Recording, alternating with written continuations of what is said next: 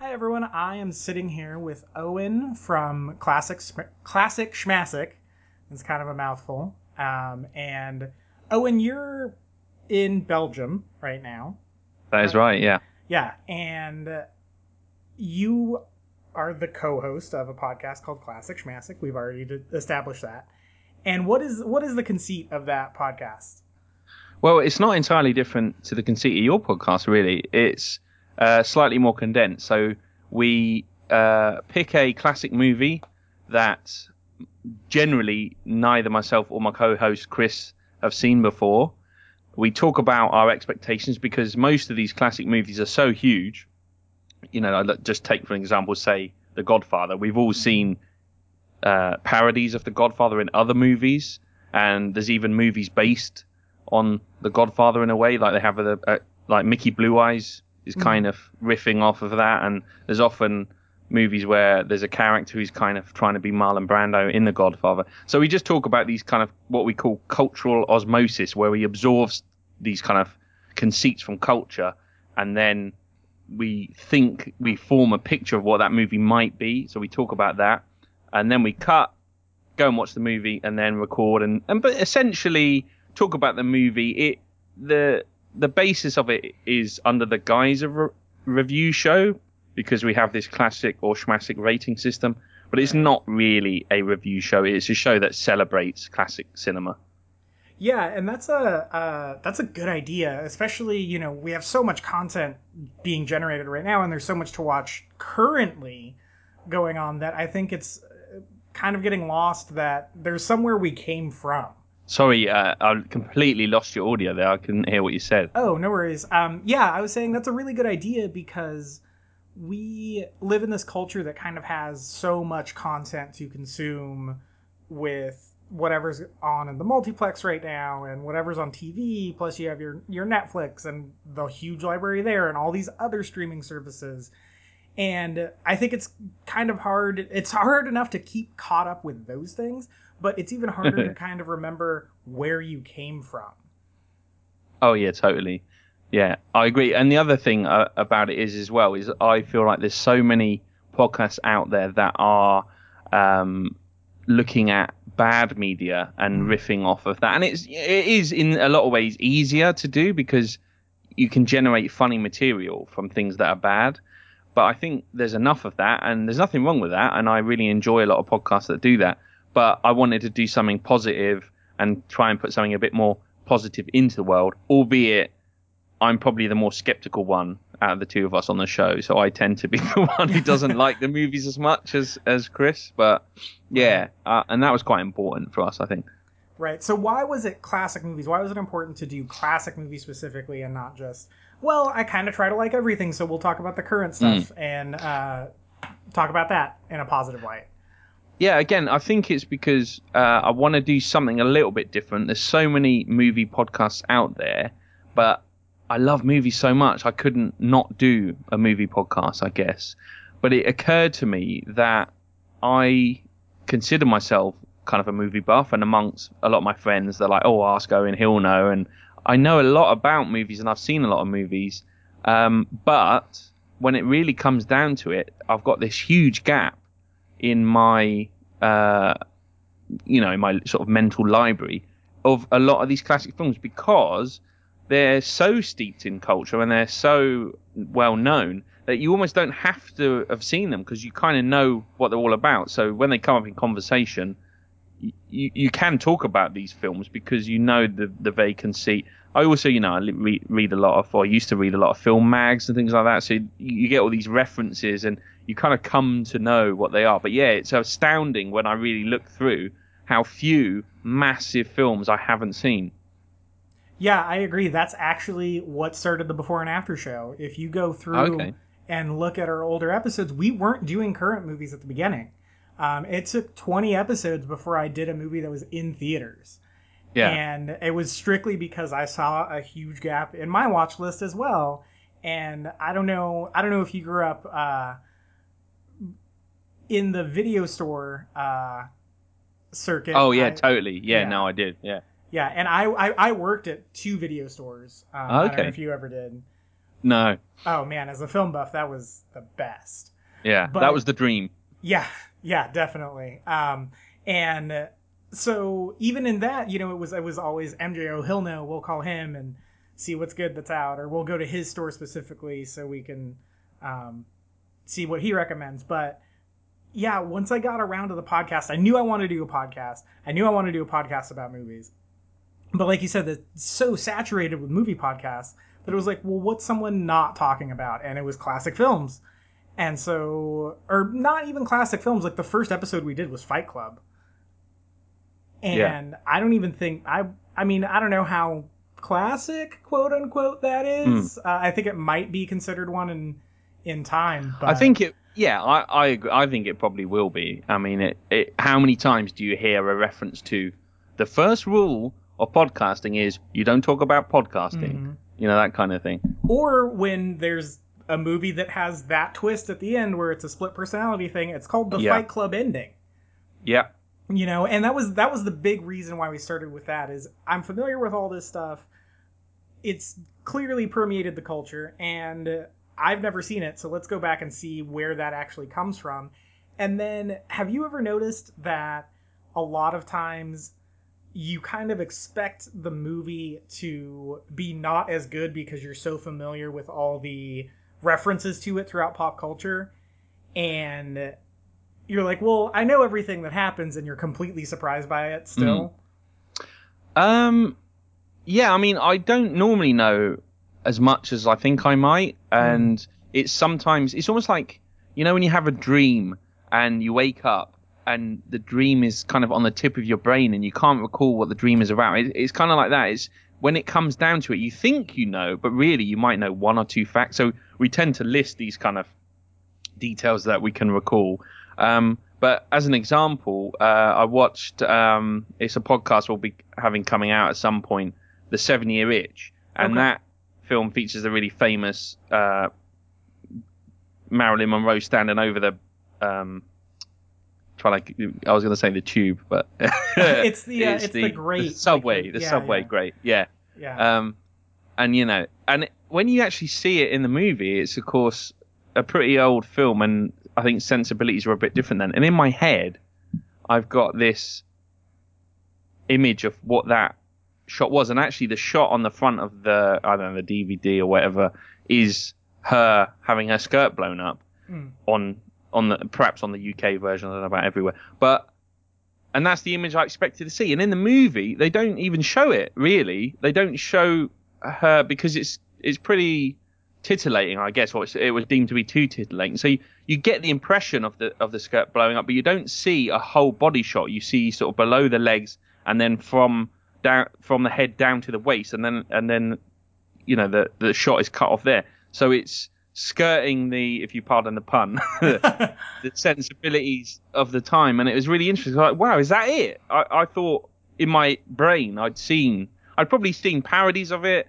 and there was that really terrible film um, with Lindsay Lohan. What was it called? Um, oh, it was one of these te- horrible, like, uh, my memory is terrible. You'll learn this pretty quickly.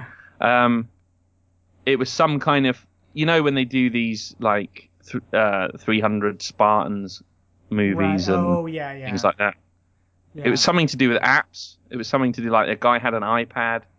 He was Okay. looking at apps on his iPad. Oh, some that sounds crazy familiar. I Yeah, it's gonna. And there's probably listeners screaming yeah. down their ear now.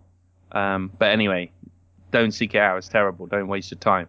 But uh, my point, anyway, was that I think I've seen, you know, maybe commercials and and various things where they've got some other actress to play it, and they've done like a much more gratuitous, like up the skirt Mm. kind of shot. Um, and that's what it comes down to, you know, you, these things that you think you know and you think you expect. You're often surprised, and not always because you know it's just at the time they they had different sensibilities. It might be just it's not what you think it was. Yeah, and I mean, even something that you're familiar with a specific scene going around the internet that is straight from that movie plays completely differently in the context of the whole movie. I know you guys did uh, an episode on The Great Dictator. And That's right. That that speech at the end is you know pretty iconic and especially being in the states with this election cycle and everything that's going on here i see that a lot on my facebook that you know four minute speech he has at the end. And i we also did an episode on the great dictator but in the context of the movie it's so much more powerful. Yeah i agree. Because there's so, like you say there's so many scenes that will affect you. Because I, I mean a big thing for me that i that will impress me about a movie, which is probably no surprise to anyone, is if it emotionally sort of resonates with me, if it you know elicits laughter or uh, tears is the best one. If you if a movie can get me to try, then, uh, sorry, if a movie can get me to cry, then I'm like, oh yeah, that was great. Yeah. Oh because, yeah. You know, because it's really touched you that deeply, and it's like you say, you can see a scene on YouTube or whatever, but it's when, like, for example, Gone with the Wind. I mean, Gone with the Wind is a pretty t- kind of cheesy, sweeping drama, but there there was some when you've when you spent four hours with these characters, and at the end, uh, you know, spoilers, they they can't get it together. Um, it is really moving, but it's because of the time you spent and the characterization in that movie is so good that, for me anyway, when I got to that point, it was yeah yeah this is I totally I mean it's also experiences with, my, with within my own life. I mean I've got children, so any kind of like father son father daughter stuff gets me generally all the time. Like the Flash TV series, it's I'm always like I think I ate something a bit spicy, you know. Um, Big fish. But yeah, Big fish so- one of those for you as well. no, it wasn't actually. Really? Yeah, but I know what you're saying. It's that. It's that. But for whatever, I'm not a big Tim Burton fan. I have to say. Yeah, that makes sense. So, what are some of your favorite films? Not necessarily that you've seen on the podcast, although I, I would like to come back to that Mm. question. Just in general, like, what are your sensibilities? Okay, I mean, I like films with an element of humor to them. Okay. Um, my taste has changed a lot. When I was younger, like in my mid twenties, everything had to be serious and sort of, uh, kind of like you know, like Nolan's Batverse, Mm, kind of gritty and almost like the way they've gone now with the DC universe movies. That would be, you know, I wanted everything to be serious and treated seriously. And as I get older, I'm starting to think, oh, I don't need that. Life's serious enough. You know, I want to have a laugh. And but I think I've always liked at least an element of humor in the films, and I I don't like it when they take things too seriously. At the same time, there's the other side of that where things get too campy and silly. So Right. somewhere in the middle. Uh, I like kind of light action, and I don't know. It's hard to really say. It's I take films uh, as I see them. I suppose I don't like to prejudge too much. Yeah. Um, I won't generally seek out period dramas or you know what what most people would call chick flicks and stuff. That's perhaps a bit prejudiced, but that's the way it is, you know. But I've seen a few that I like, you know, like Bring It On. I think it's fantastic. Um, but my favourite movie of all time is one that probably virtually no one has heard of, and it's not because it's some obscure like Scandinavian film from the 70s. It's a film called, uh, well, I always have to pronounce it as Stander, but it's probably most people would say Stander, and it's about uh, it's a biopic starring Thomas Jane, um, set in sort of apartheid South Africa, um, and it's about this guy called Andre Stander who was a very promising South African police captain who became disillusioned with apartheid and how they would put down the sort of indigenous people there. And he ended up through a series of circumstances to get back at the system he became a bank robber. And he became one of the most successful bank robbers ever in South Africa and he became almost like a folk hero like a Robin Hood type. Not that I think he actually like robbed from the rich and gave to the poor. I think he kept the money. But but um you know he was a kind of hero and it's just for me the perfect mix of humor action serious drama and believability. And it, it's strange because the film itself has to rein things in because the true story is insane it's he would do things like rob a bank next to the headquarters of the task force set up to take him down just to prove that he could do it Man. he um, his getaway car was a I think it was a Porsche 911. It was one of only four Porsches in the country at the time, and it was the only yellow one. so the film shows most of that, but there are some things that they had to change because no one would have believed they actually happened. So they made them less um, outrageous because they thought, no, that that would just be silly. Oh, that is crazy. I'm gonna have to look that up. That sounds right up my alley. It's a brilliant film. It's really strange. It's directed by a woman called Bronwen Hughes, who previously directed Harriet the Spy. All right.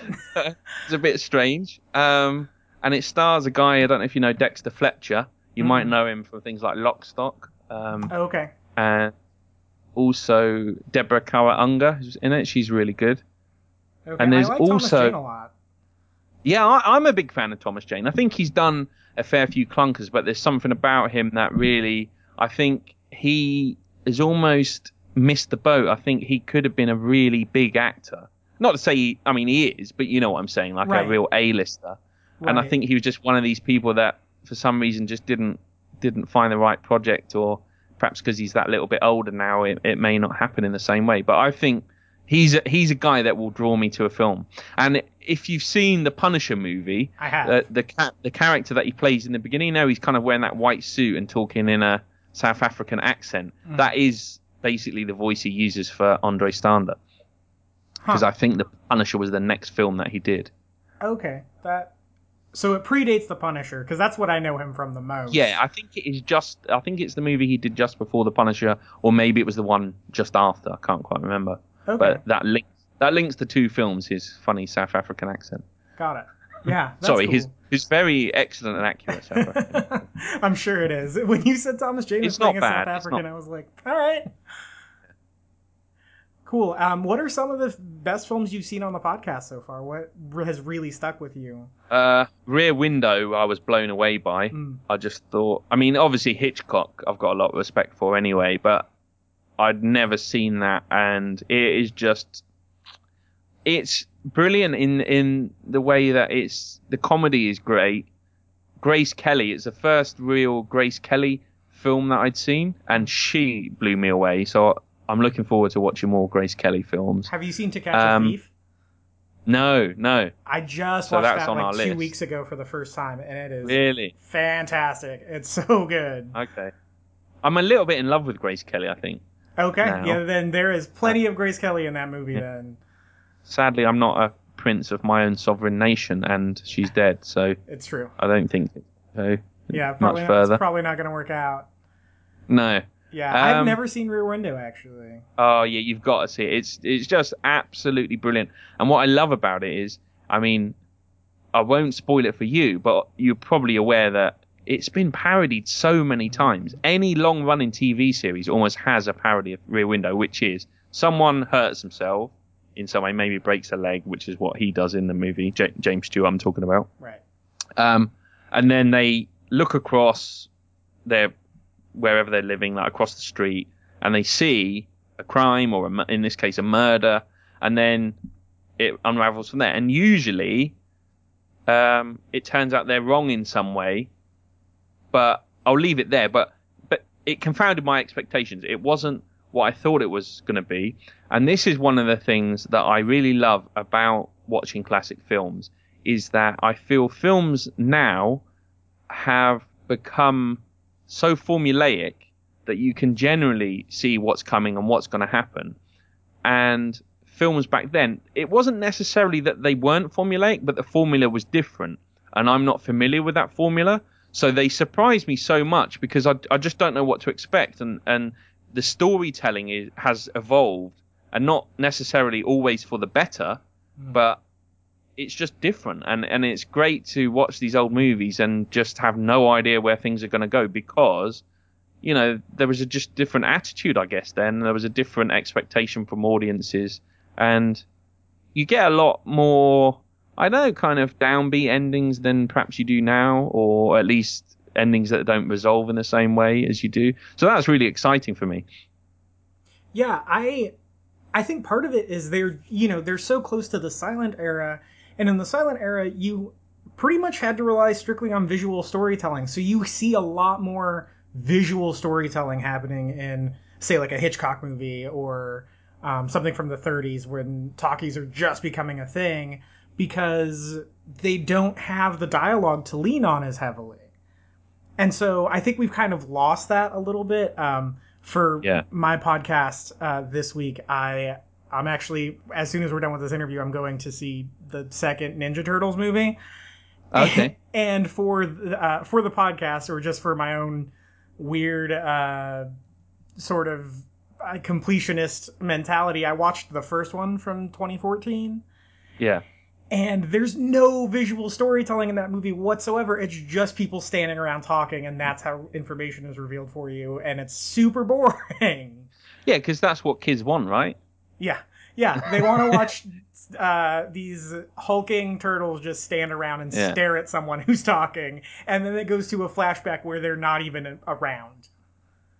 I mean, I remember when I was a kid and I used to catch um, Star Trek: The Next Generation, Hmm. and I hated that show. It's one of those shows that I don't know if you used to do this, but you would watch because there was nothing on. Because when I was a kid, we only had four channels in the UK, Mhm. and uh, yeah, there would just be TV shows that you would have to get through to get to the next good TV show.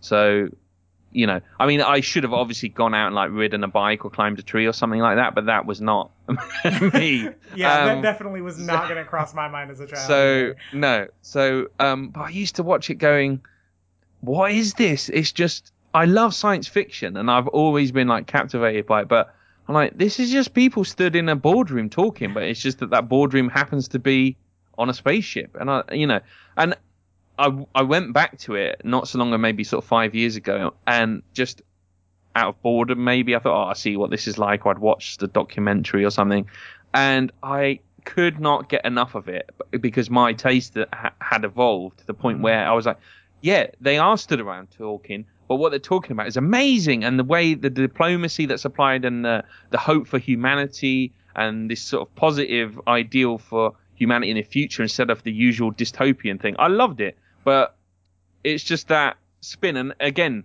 for young children, if you're aiming your your thing at young children, why would you want to stand around in a room like the Star Wars prequels? They're just dudes stood in like throne rooms talking about trade agreements, and it's like then George Lucas said, "Oh, yeah, you wouldn't like these films because they're for kids." Yeah, I mean, I I am a prequels apologist. Uh, it's well established on the podcast that I yeah, uh, there are problems with them for sure, but I think they tell an overarching story that I really like in connection with the uh, you know the quote good three. yeah. I mean, there's the ele- there are elements of them that I like, and and I think it was just if they'd have cut out all the bullshit with the like the trade agreements and that kind of stuff.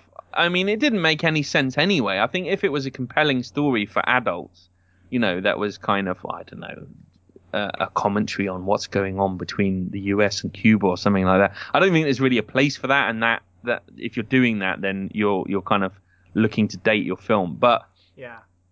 yeah, I mean, I can see. It's one of these things. I'm not gonna uh, criticize someone for what they like, really, not too much anyway. But yeah, it wasn't. I wasn't. I actually saw. I remember Phantom Menace in the United States, um, and I was so amazed to see it. You know, before anyone. I think we, it was like six weeks before it came out in the UK Oh wow, I Um, did not know and that. I saw it in some tiny. Yeah, I saw it in some sort of like tiny cinema in Wisconsin, so it wasn't probably the best experience anyway. But I cannot recall what my response was. I don't remember if I came out of there going, "Oh, that was good," or I mean, I would guess my kind of critical 18-year-old self was probably not all the all, all pleased with it. But I don't have a strong memory. But uh, yeah, things have changed a bit now, so we tend to get films uh, at the same time now, or if not, it's weird. We get. I, I went to see uh, the new Star Wars, Star Wars Seven, yeah. about three three days I think before it came out in the states, because Mhm. for some reason it got released in Belgium before anywhere else. Yeah, and uh, Captain America came out like two or three weeks before we got it over here. Yes, because I would imagine you know someone like James Bond. That's fine. We should get Yeah. that first. Yeah, yeah, yeah. But a Captain America film, I mean, It's in the but- title. which yeah, I was. Uh, do you know what though? I really uh, not to go too much off track, but I, I really enjoyed it. it It I've not long seen it, um, but it hasn't. I like to bed things in before I uh, have too strong an opinion on them because things like like the new Star Wars, I was not a huge fan. I recognize the great things about it, but yeah, I've come away because I was starting as a huge comic book fan myself. I was starting to get a bit fed up of comic book movies because it's weird. It's what I've always dreamed of, and it's finally here. And the technology is at a level where we can put this stuff on the screen and it doesn't look stupid. right. But with all that, I was like, oh, not another. You know, when when you were getting like Avengers two, and it was just like the same old stuff, and Ant Man, yeah, it was okay. Um, but it's renewed. I cannot wait now, and I'm like going, what? There's how many? There's only like what Doctor Strange, and then it's like we have to wait a year for the next one. So, yeah, Well, we get Guardians of the Galaxy 2 in February of next love. year. I love Guardians of the Galaxy so much. I think that might be my top Marvel movie. Mm. I It think, might actually be Captain America three, but it's too soon to judge. Yeah, I think mine is Captain America 2. I really, really like that I- movie. I love because that's very seventies kind of style, isn't Yeah. it? Like a it's like a spy thriller. Yeah, I mean, just by virtue of having Robert Redford in there, it's like, oh, this Yeah. is exact. Okay, we know exactly what kind of movie you're going for here. This is one of those paranoid, like, all the President's Men, uh, Parallax View type thrillers. Because see, if we could go back in time and pull an actor, I would definitely have Robert Redford, like a maybe like a thirty-two year old Robert Redford playing Matt Murdock. Oh yeah, I mean, I have you guys done much Robert Redford, or have you seen him in much stuff? Uh, well, I don't think because we, I guess we would probably do Butch Cassidy, um, but we no, we haven't yet. But I have this kind of reasonably arbitrary rule of we don't do any post 1970 films, so we only do 1969 and before. And the only reason I I picked that was because I was born in 1980 and I've seen most films from that time on and gone back to the 70s as well. And it's that's where the sort of gap in my uh, in my in my film knowledge goes is before that. Um, we'll probably do it in the future when we start running out of the really big name films. But uh, yeah, so no, Robert Redford hasn't featured yet, but hopefully, like I say, there'll be a couple. Yeah, have you seen um The Sting? Uh, I no, I haven't actually. Oh, that's I have a- to be honest. There's a few films that I have in my youth tried to watch because they're supposed to be, you know, brilliant, and then got bored off in the first 20 minutes. Mm. So I think The Sting and Butch Cassidy were both films that I watched for maybe like 10, 20 minutes and turn them off. Oh, But uh, I will certainly be going back to them. There's people now in uproar, I'm sure, like Yeah. what, calling me a philistine and so on. But I, I, you know, I wear it on my sleeve. I, I'm one of these people. I will say that there is a part of me that goes, oh, black and white subtitles. Oh, you know. Yeah, I understand, and I mean, I've I've forced myself, like I forced myself to watch. um Oh gosh, uh, the 400 Blows, Oh, okay, yeah. and you know, it's it's sort of this. It's got this stigma around it because it's like, oh, it's this French movie from the 50s. It's in black and white, and it kicked off sort of the French New Yeah. Wave, which is the go-to like pretentious hipster character talks about not see watching nothing but French New Wave movies. And I watched it and I was like, oh, this is just boyhood with subtitles in the 50s. Yeah. Well, that's the thing is, is it tra- if it's a great movie, it just transcends everything. Mm, It's like one of my favorite films that we've done was uh, Buster Keaton's The General. So good. So we just did that one. Ah, I love it. Actually, looking through the list of films that you've done, we've done quite a few of them, and there's some that you've done that we've already recorded but not released yet. Hmm. So there is a big crossover. But yeah, the jet. I mean, if your listeners have not seen the general, it is absolutely superb. If you want an introduction to silent film, um, or or you're even thinking, oh, a silent film, I can't be bothered with that. Give the general a chance because it is absolutely captivating. It's like watching Jackie Chan, if not better than that. Um, and it's just an example of, like you were saying, amazing visual storytelling. hmm Yeah, well, and the thing with Buster Keaton too is he tried to keep his title cards count low specifically so Mhm. that you could see more action on the screen. And there are Yeah. set pieces in that movie that go on for like almost 20, 25 minutes, it seems like.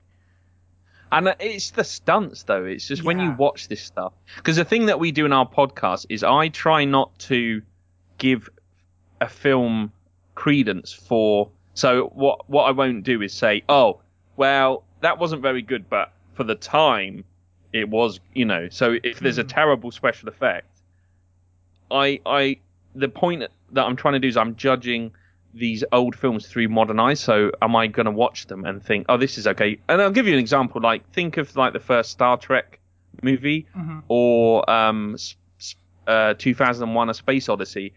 Those are well, one of those is a really renowned film, and one of them kind of sucks. but they are both so languid in their shots of oh you know look at space isn't it amazing? And you i mean bearing in mind that star trek was 10 years after if not more but it's just so prolonged and you get these shots that go on and on forever. Yeah. and it's so dull to watch now um, but obviously at the time it was probably amazing. You probably were sat in the cinema going whoa look at all this whereas now we've seen all that stuff a million times. It's not all that interesting.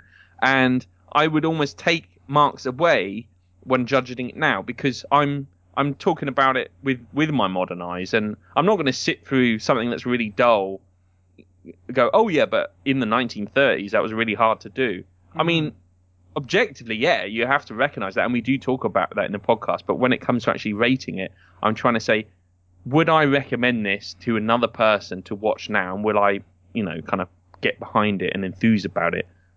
Maybe not for that reason, you know. Yeah, that makes sense. I even, I mean, the first time I saw, or I tried to watch Alien, I was too young to comprehend it. And there's a lot Yeah. of long shots. And for a long time, I just called that movie the movie where it's long shots of stuff doing stuff. Yeah. Because it's just like, oh, here's three and a half minutes of docking and things like that. Watching it now, it's like one of my favorite horror thrillers of all time.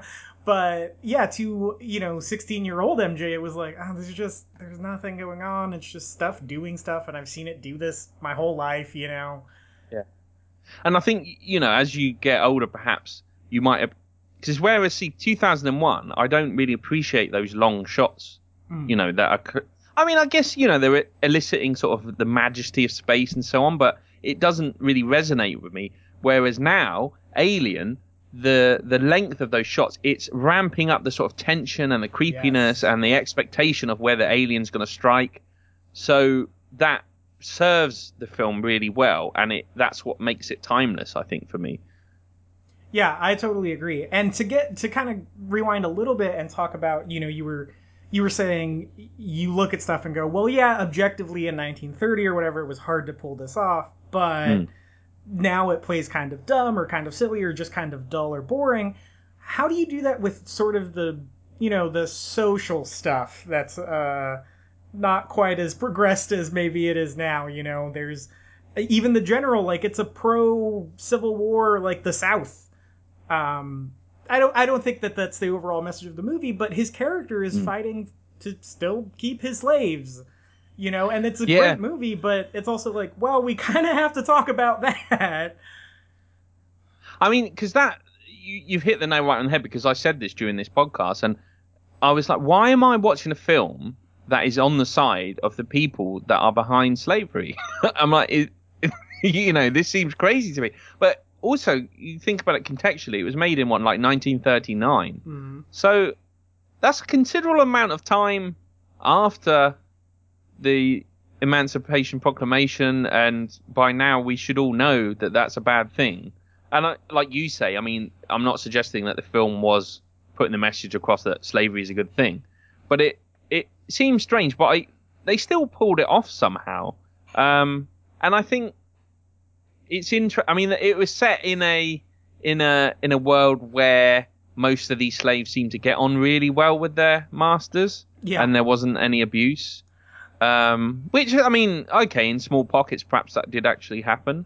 And if you're going to make a film like that, then you will probably want to set it with a family who treat their slaves well and aren't all about slavery. But yeah, it's interesting, and, and I mean we come across mostly um, misogyny, so mm. the the very kind of poor representation of women. And I have to say, there's not been a huge amount of racism in the films I've seen, surprisingly.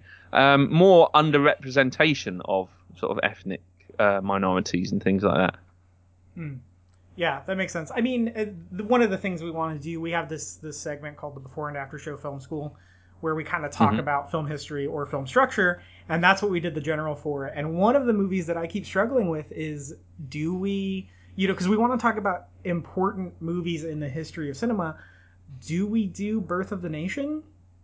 Right. Okay. Yeah.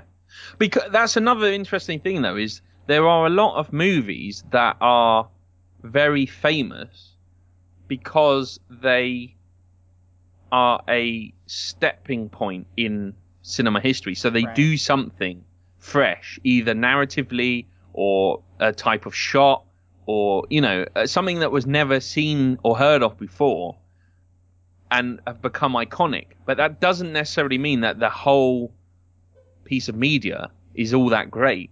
Um, but you kind of have to acknowledge that they've done something clever. Uh, but often the the issue with looking backwards is that very iconic thing has been copied, parodied, refined. So when you look back at the original, it's not as impressive as it once was, but you kind of have to accept that it was important and whoever created it was kind of a genius, you know. Yeah, definitely. Um, kind of to steer away from from what we've been talking about, um, and maybe this is a question I should have asked at the beginning of the interview. What, what is it that got you into movies? Like, what what ignited that fire of like, oh, I have to go talk about these on the internet to strangers? It's it's really difficult for me to answer that. I think it's obviously to do with escapism. Um, I think it's um, I was always into comic books as a child, and I love the kind of sense of morality and right and wrong. And films tend to deal with that a lot. I think there's a lot of characters in films with more integrity than anyone you would ever meet in real life. Um, and it's it's very I don't know. It's just sitting in a cinema and watching a film for the first time is just such a unique experience. It's something I love, and I absolutely love talking about films. I think it's because a good film is basically something that you will think about for a few days. There are films that I don't like that still will resonate with me for you know a couple of weeks, where mm-hmm. I'll keep coming back to it and pondering on the things it's raised. And I suppose it's just reflective of life. It's it it enables you to see situations that you perhaps wouldn't encounter in your own life and think, what would I do in that situation? What should be done in that situation? What is the right thing to do? What is the wrong thing to do? Um, but no, it's a great question, but very difficult to answer because, I mean, movies are such a part of my life. And obviously, you know, growing up, uh, being born in, in the 80s, I mean, it was there all the time. It was a babysitter, a friend. yeah. you know, um, and you also sometimes you know you use uh, films or and TV and music for certain things. You know, like maybe if you're feeling sad, you want to watch a sad movie, or if you're feeling sad, you want to be cheered up, so you watch a funny movie, or you listen to a jaunty song, or or that kind of thing. Yeah, yeah, I agree, and I definitely have those movies. You know for moods or even illness. Like I, I have my sick movie, yeah. my go-to sick movie. It just makes me feel better, even though it's no, you know, it's not medicine at all. But there's yeah. just something comforting about it that you can sit back and watch it when you're sick. So, what's your comfort blanket movie? Maverick. Really? Yeah. Okay. Yep. What is yours? Oh, that's I, it's not something I really thought about. Um, what would that be? I think it would be something like Groundhog Day. Mm, mm-hmm. Just something that I've seen so many times, and I know I'm not going to be disappointed. It's kind of like you know when people go on holiday, or let's say vacation. um, I'm always conscious because early on, like I said, the word commercial, and I would never say that. I would say advert. Um, Oh, but sometimes when I'm like, it's kind of condescending, I suppose. I'm like pitching it to an American person. So no, But anyway, fine. I um, think it'll be fine. yeah. Uh, what was I saying? Oh, um, talking about something that I watch. So yeah, when you go on holiday, I always like wonder those people that go back to the same place year after year. I'm like, why would you do that when there's a whole world to experience? Like, why go to this one pocket of the universe when you can have new experiences? Well, I guess as you get older, you realize, oh yeah, you only get one holiday a year, and it's really expensive, and uh, I want it to be guaranteed to be good. And the last two years, I went to I don't know Florida, and I loved it. So let's do that again because otherwise we might go to Tunisia and it sucks. yeah yeah or i mean even if you're if you're on vacation somewhere and you eat at a chain restaurant you know yeah. it's like why would you do that there's so much good local food to have Yeah. um you know we, we were in nashville for our honeymoon and we had thanksgiving dinner at the hard rock cafe Okay. but yeah i i, I think um i mean clearly there's no right or wrong way to answer that uh question but i think you kind of hit the nail on the head like that there's so many functions of movies. You know they can exist purely as entertainment they can exist purely as commentary on whatever's going on socially they can a- and, you know that's how they exist in the vacuum of the text itself but then even within that they mean something different to every single person who watches them you know everyone watches it from a different perspective. Mm. and i love that you know i love going to the movies by myself sometimes and just realizing like i'm going on this journey with a group of people that i don't even know and Yeah. we'll be at different spots at the end of it i love that feeling I love it when you have an experience in a movie theater where it's a shared thing. It happens rarely for me. I don't know what it's like in America, but I, I'm kind of guessing. But you know, Europeans and British people, particularly, I would say, are more like emotionally reserved. Mm. Like I find like um, Americans will probably be, I don't know, like say for an example, a concert or something like that. I I, I get maybe this is a bit prejudice on my side, but I get the impression that Americans are more likely to hoot and holler and sort of show their appreciation, whereas British people would probably be more likely to say, you know, give it a little clap. Oh yes, rather good, rather good, you know. Um, and so I have rarely had this experience, but I remember going to see, I think it was Scream 2, okay. And I, it's just a brilliant, like, everyone was up for it. Every, because there's, I think, because there's that scene in a cinema, mm-hmm. it kind of resonated with everyone a lot more, and there was this vibe, and when everyone, you know, when there was a jump scare, some woman would scream in the audience and everyone would laugh, and it's just a fantastic experience to share it collectively with a group of strangers. Yeah, I um there's a question I want to ask you about that, but uh, I one of my favorite movie going experiences of all time was the Sam Raimi movie Drag Me to Hell. Oh, okay, yeah. Um I saw it at I don't know if you guys have discount theaters over there, but we have discount theaters here where No, after, not really. after a movie does its initial run, it goes to this discount Mhm. theater and we can go see them for like a buck 50. Oh, that's cool. yeah, it's usually like right before it comes out on DVD, and sometimes into the DVD release, you can go catch them. You know, it's like a crappy rundown theater, but you can still see it in- on a big screen for you Yeah. know a buck, buck fifty. And we saw Drag Me to Hell there, and there was this one woman who, anytime the movie got scary, and it's a horror comedy, so it's not that scary, but anytime it even got a little bit tense, there was this black lady who would just scream, "Oh shit!" And it was never not the funniest thing I've ever had happen Yeah. to me. And everyone, there was a vibe in the theater, like you said, um, where everyone was just on board and no one was mad at this lady screaming "oh shit" super loud during this movie. We we enjoyed it. We uh, you know took it in, and it was part of the experience for us. And I love that. Yeah. Um, I went to this. Sorry, uh, I, I went to this movie night in in London once actually, where they would do like themed nights. So the night that I went, it was pink and blue, and they were showing. They had two screens, so you, you would go in, you go to the box office, and they'd say which movie do you want to see, and you pick one of the two. You'd pay. You go down the stairs into the lobby, and then you had one cinema on either side of the lobby, and then a bar in the middle. And with your ticket, you could then get a pink or a blue cocktail, and then on this particular night you could see either P- Pretty in Pink or Blue Velvet, and All right. yeah, and uh, of course we picked Blue Velvet, Right. and then after the cocktail, I was like, "Do you really want to see Blue Velvet?" Uh, I mean, and then the discussion went and changed, and was like, "Yeah, I'm more of a Pretty in Pink mood, I think."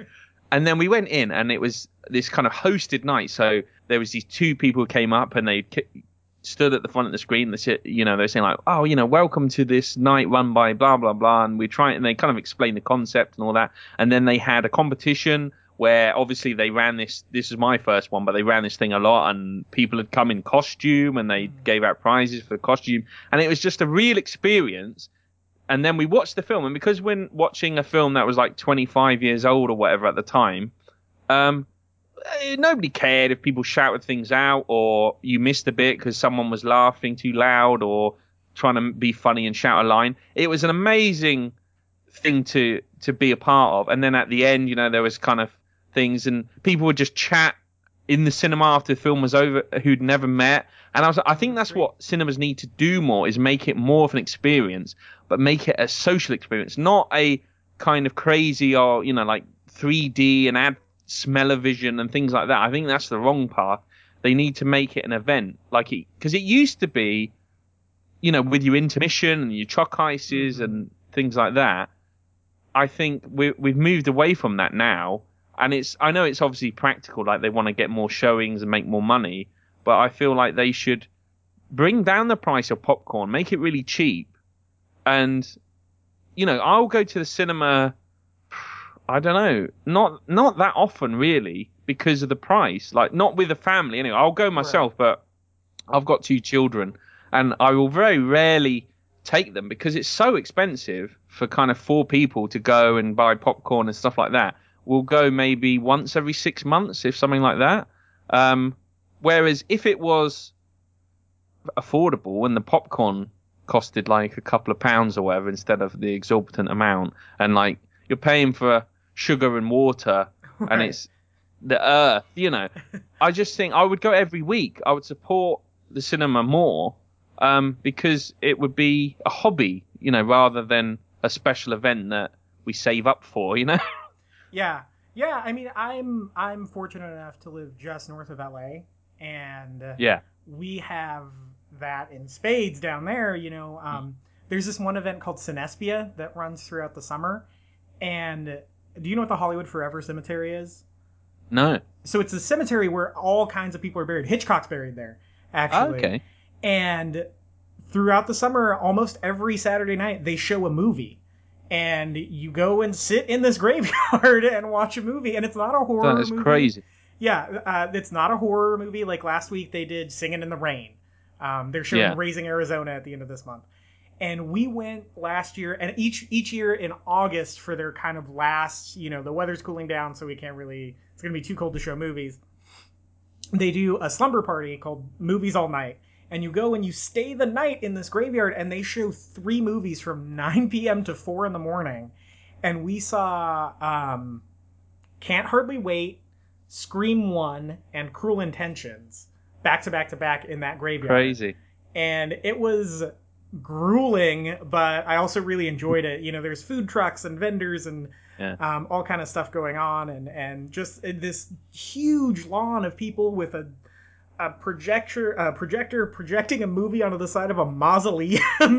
And then you look over and it's like oh that's that's alfred hitchcock's grave. What are we doing here?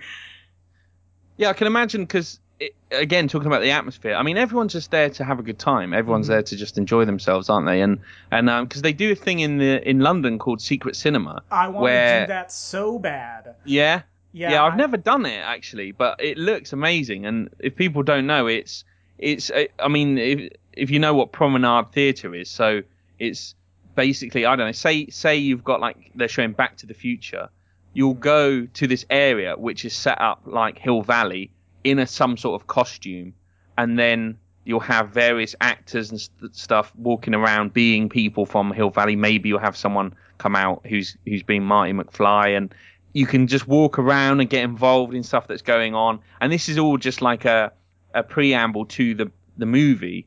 Um, it's hard to explain, but definitely look it up. It's amazing. But I this is the thing is generally in the UK we lack this sort of stuff, and that's why again I was going back to stuff like Austin. I mean, the Alamo Draft House sounds like heaven to me. Oh yeah, I. Uh, so uh, there's a weird connection to my hometown and the Alamo Draft House. They owned a theater here in town that was more of a bar than really a theater. It used to be an old Okay. movie theater, and um, there was there was a a drive-by shooting at the theater, so they actually it, it incurred a lot of costs, obviously, and they had to sell it, and uh, they sold it, and then moved to Austin and started the Alamo Draft House, and they do uh, this thing at the Alamo Draft House called the Rolling Road Show, where they Mhm. will pick a theme for the summer, travel around, and show movies that fit the theme in the locations where those movies take place. Wow. And so near where I live, um, you know the the movie North by Northwest when he gets chased by the plane Yeah. they filmed that right outside my hometown and so that was one of the things they did is they showed north by northwest in the field that they filmed that uh, the one i went to they showed there will be blood at a local museum because the movie takes place in in and around my hometown and they used a lot of the archives from the oil museum here in bakersfield to kind of fill in the gaps as far as historical stuff and I went to that one and it was crazy. They, you know, you would see the movie and then you would see all this old timey oil drilling equipment and you would look to the left and there it was right there, the actual equipment. and they did a milkshake drinking contest where whoever won won one of the bowling pins from the end of the movie. I don't know if you've seen the movie or not. I assume you you you have. But Yeah. uh, there's you know he it, they had the the pin that Daniel Day Lewis used to beat Paul Dano's character to death, and Oh, someone right. Someone won that by drinking a milkshake out of a long straw. Yeah. Um, and it was it was so much Actually- fun. I have to admit that um, There Will Be Blood was one of these films that I saw the trailer for, looked at the trailer and thought that looks like the most boring load of old nonsense ever. And like everyone around me me's going, "Oh, we've got to see that," and I was like, "Really? That looks so dull." And then um, I eventually thought, "Wow, there must be something in this." Watched it, watched it for about 15 minutes, and turned it off because nothing had happened. And I've since talked to other people, and they go, uh, well, yeah, that is true. Nothing does really happen. There's no dialogue or anything for about 20 minutes. Yep. And I'm like, yeah. Uh, but it's one. I- It's one I'll definitely have to go back to. Yeah, I mean, it is. It's not for everyone, and I don't even necessarily know if it's a movie for me. I don't know if I do actually like the movie, but it's so. It's such a singular vision and so unapologetic about how not for everyone it is that I kind of have to Right. respect it. Yeah, that. I mean, that's cool. Um, because you know, it, it's one of these strange things. I, uh, just quickly, I was going to say, not seen it beyond the first 10 minutes. However, I do know that there's a bit in it where he goes, "I drink your milkshake." Yep. And that's what I'm talking about with cultural osmosis. You know, you know these things have happened because you see it parodied in in sort of skit shows and things like that. But uh, I do this thing a lot, by the way. I don't know if you do this, MJ, but I start talking about something, go off on a tangent, and then completely forget what my original point was, Mm-hmm. I totally understand. which is kind of what I've done now. That's fine. Um, I so on kind of the same wheelhouse. I've noticed here in America, there's there's been this weird divide lately of um, people being not super on board with clapping at the end of a movie. Like if you go see a movie and you, people really liked it, they'll clap. Here in America, I don't know how much that happens in Europe, but where are I mean, if it does happen, are you like, why are you clapping? They're not here to hear you. That's stupid. Why, why, why do you? Because that's that's the argument that I hear a lot is, well, the people who made the movie aren't in here. Why are you clapping? Yeah, but again, it's that shared experience. It's Mhm. going, do you know what, this is worthy. I mean, it doesn't happen a lot, as far as I'm aware, in the UK, but it's a very French thing to do. Oh, okay. Um, so it does tend to happen in Europe more. Um, I mean, because I obviously I'm not in France, I'm in Belgium, but Belgium's very sort of French.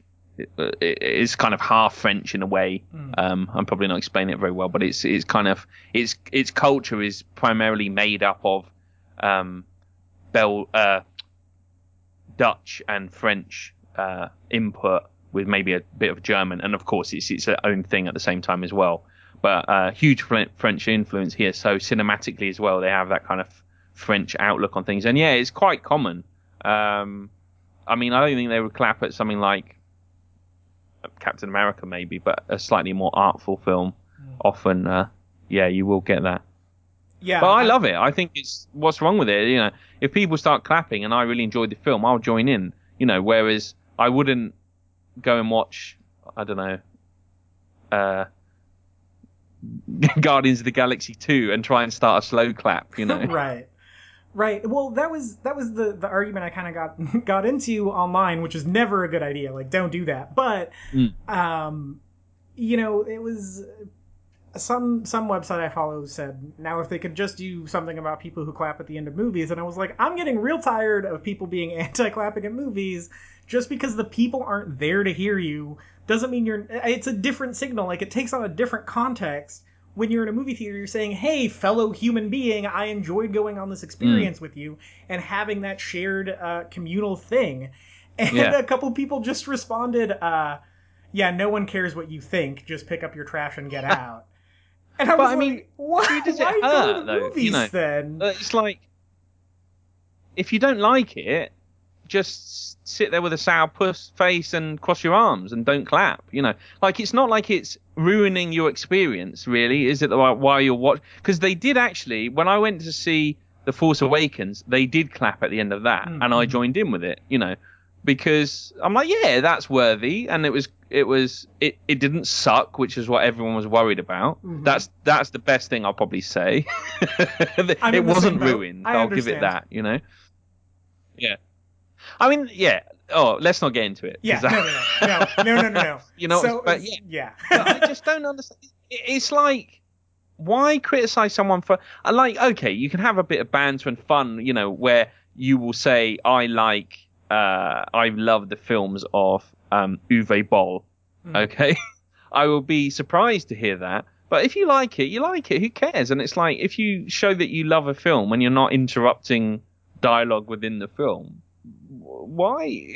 what yeah. does it matter? Yeah, it's not you like know, these people are clapping throughout the whole fun. movie. Yeah. Yeah, it it just it's so weird to me that someone would be super anti that. And then someone else on that same thread said that the only reason they go to the movies is to avoid spoilers. And if they were allowed to purchase the film on Blu-ray that same day, they would just do that instead. And I was like, what a what? You're so concerned with spoilers, you actively do an activity you hate? And he goes, "Yeah, yeah, I do." I mean, I I do not like. I love going to the cinema and seeing trailers and getting excited about the films that are coming out, especially ones I've never heard of, and I think, oh yeah, that looks good. But at the same time, I really try and avoid like if I'm going to watch it anyway. So if it's like a Marvel movie or something mm. like that, I will not watch the trailer because they put so far too much stuff in it, and I want to be surprised by. It. I want to see, like for example, Spider Man. I would have loved if Spider Man had cropped up and I had no idea it was in it, but I just couldn't avoid knowing that. Yeah. And I see why, you know, they're going to put that out there because it might draw in a few extra people that wouldn't have seen it anyway. I don't know if that's true, but right. I can see why they would want to. It, it's kind of cool to go, hey, look, we did it. We did a deal with Sony and we got the character. We've got our character back. Um, but yeah, I, I, it, I much prefer to go in spoiler free. But it, I feel like you can only really do that with franchises because why would I go and watch I don't know the Ethan Hawke film about a World War II pilot because yeah. I know nothing about it. So I'd need to you know see something. Yeah, well, and with Spider-Man specifically, there was that Sony email hack that happened that where they that was part of the email hack was they were in talks for the deal to begin with so it yeah. became public then so at a certain point it was like well might as well just make the, all of this public. True. So yeah um, i think that'll wrap it up. I don't know uh, owen where can they find you on twitter and what's the show and what do you have coming up? Sure yeah um, well it's classic schmassic the most difficult to pronounce podcast name of all time um, you can find us on Twitter at cschmassic and check us out in the usual places Facebook, SoundCloud, that kind of thing. And uh, when does this show go out? Um, when do you need it to go out? It'll probably be Oh, in the okay. next couple weeks, or if Yeah. there's a specific time you want me to put it up, I can do that. Um, no, not particularly. Um, we've we've basically got a, a range of classic films coming out. Uh, Zulu is coming soon, Oh. so I I get to do my Michael Caine impression, not as much as I would like. Um, that is the one scene in the trip that, as an American, I was actually able to understand. Oh, I have to admit that my Michael Caine. I love the bit in the trip, and apologies to people if you don't know what I'm talking about, but check out the trip. Um, two British comedians have a Michael Caine off, and there's just one minute that I love where he goes, "The thing you have to understand about Michael Caine is, over the years, the brandy, the cigars have affected his voice." Yeah. It's so good. I that was a movie that I heard was incredible, and I was like, I've I'd seen the Michael Caine bit, and it's hilarious. And I went to watch it, and I was like, this is too European for me. All of Yeah. these, all of these references mean I have to be living in Europe. And I was like, I can understand, I guess, that it's funny, but there is so much Europe specific stuff in it that I was Yeah. like, ah, this is not, nope, I can't deal with this. And I turned it off. that's the thing because as as a British person, I listen to a lot of American um, podcasts, and g- going back further, I I consume a huge amount of American media, Mhm. and so most things I'm familiar with. There'll be the odd reference sometimes that I don't get, but on the whole, I get it. And then I'm always amazed when I don't know some kind of British show or something crops up on a podcast, and I'm like, "You're idiots! You don't know. How do you not know this?" And I think, well, they're- because they're not. You know, you're not um, exposed to it as much. You know, Yeah. like I know you, you you seem to get a lot more British stuff now than you used to, but um, yeah, you, you you wouldn't have the frame of reference. You know. Yeah, no, it's it's it's not until very recently that we just got stuff. As far as I know, we just got access to be able to watch the Mighty Boosh on streaming services over Ah, okay. Great show, yeah. Yeah, I But mean, I've it's- seen part of it, but I mean, Old Greg is actually super popular here in the states. Really, yeah. I'm old Greg. yeah. Yeah, that's a Uh. that's a super popular sketch here, but I can't tell you anything else about Mighty Boosh besides Old Greg. Do you like Bailey's? I call this one as close as you can get to Bailey's without getting your eyes wet. That's pretty good, I have to say. well, I the thing I hear about the most that's British is Downton Abbey, which I've Hmm. never watched and have no interest in watching. Uh, oh, and I suppose Sherlock actually, but Hmm. Doctor Who predominantly, which I don't like either. But my, my co-host on Classic Schmassic absolutely loves and used to do a podcast only about Doctor Who. Really? Mm. I it was it was a show that I watched for a while and then eventually I was like, this probably isn't as good as people say it is, and then stopped watching it. I mean, it's one of those things. It's just inconsistent for me. Mm. Like some some runs are great. Like season six with Matt Smith blew my mind, and then I lost interest it, interest in it again and gave up. Yeah, I really liked Christopher Eccleston as Doctor Who. I Uh-huh. thought he was great. And Miserable he- Doctor Who. yeah, I really liked that. I I thought I liked I liked like grizzled war hero Doctor Who for some reason. I mean, I guess it's Yeah. a very American He's kind of the Timothy- thing to like, but the Timothy. Yeah, I think he's like the Timothy Dalton Doctor Who. You know, the weird choice. yeah, that's true. That's true. But I like Timothy Dalton too, so Oh, I, I really like Timothy Dalton. I'm going to have to go back and watch the two Dim- Timothy Dalton movies because he was like the Bond from my childhood, really. mm, And, well, actually, as. See, it was Roger Moore, but at whatever point I developed my insane amount of skepticism and, and so on, I was like, oh, this is too cheesy. And when Timothy Dalton came along, I was like, yeah, this is what a murderer, a, sort of paid assassin would really be like. He wouldn't be going, well, uh, I like a woman who's old enough to have had some experience, but young enough to want some more. yeah, yeah. I I had not seen the Bond movies until maybe the last two years, and I I have all of them on Blu-ray. I got the 50 year anniversary Blu-ray set, Uh-huh. and my roommate and I. Uh, at the time, we just every Wednesday night we would watch a Bond movie, and we we made it through all of them. And Yeah. Yeah, that's one of those franchises that I'm happy to say I completed. That's sort of a, you know, kind of a. But is it? What's that? It's kind of an. I was just saying, it's kind of an unparalleled thing. Like, there's no other Mhm. franchise that exists that is on a par. I would say the closest thing to it is probably the Batman films. Um, but- Godzilla, maybe. Well, I just mean, yeah, I guess, yeah, you could say that in a way, but it's a franchise that, for me, it's very much like Doctor Who. Like, I like things about it. I'm fascinated by it. Mhm. Um, I'm glad it exists. But then when it comes to actually having to sit and watch it, I, eh, it's it's so weird that they make one of these films every couple of years and they're not very good. Like even the best Bond films are just okay. I wouldn't put them up there with like any.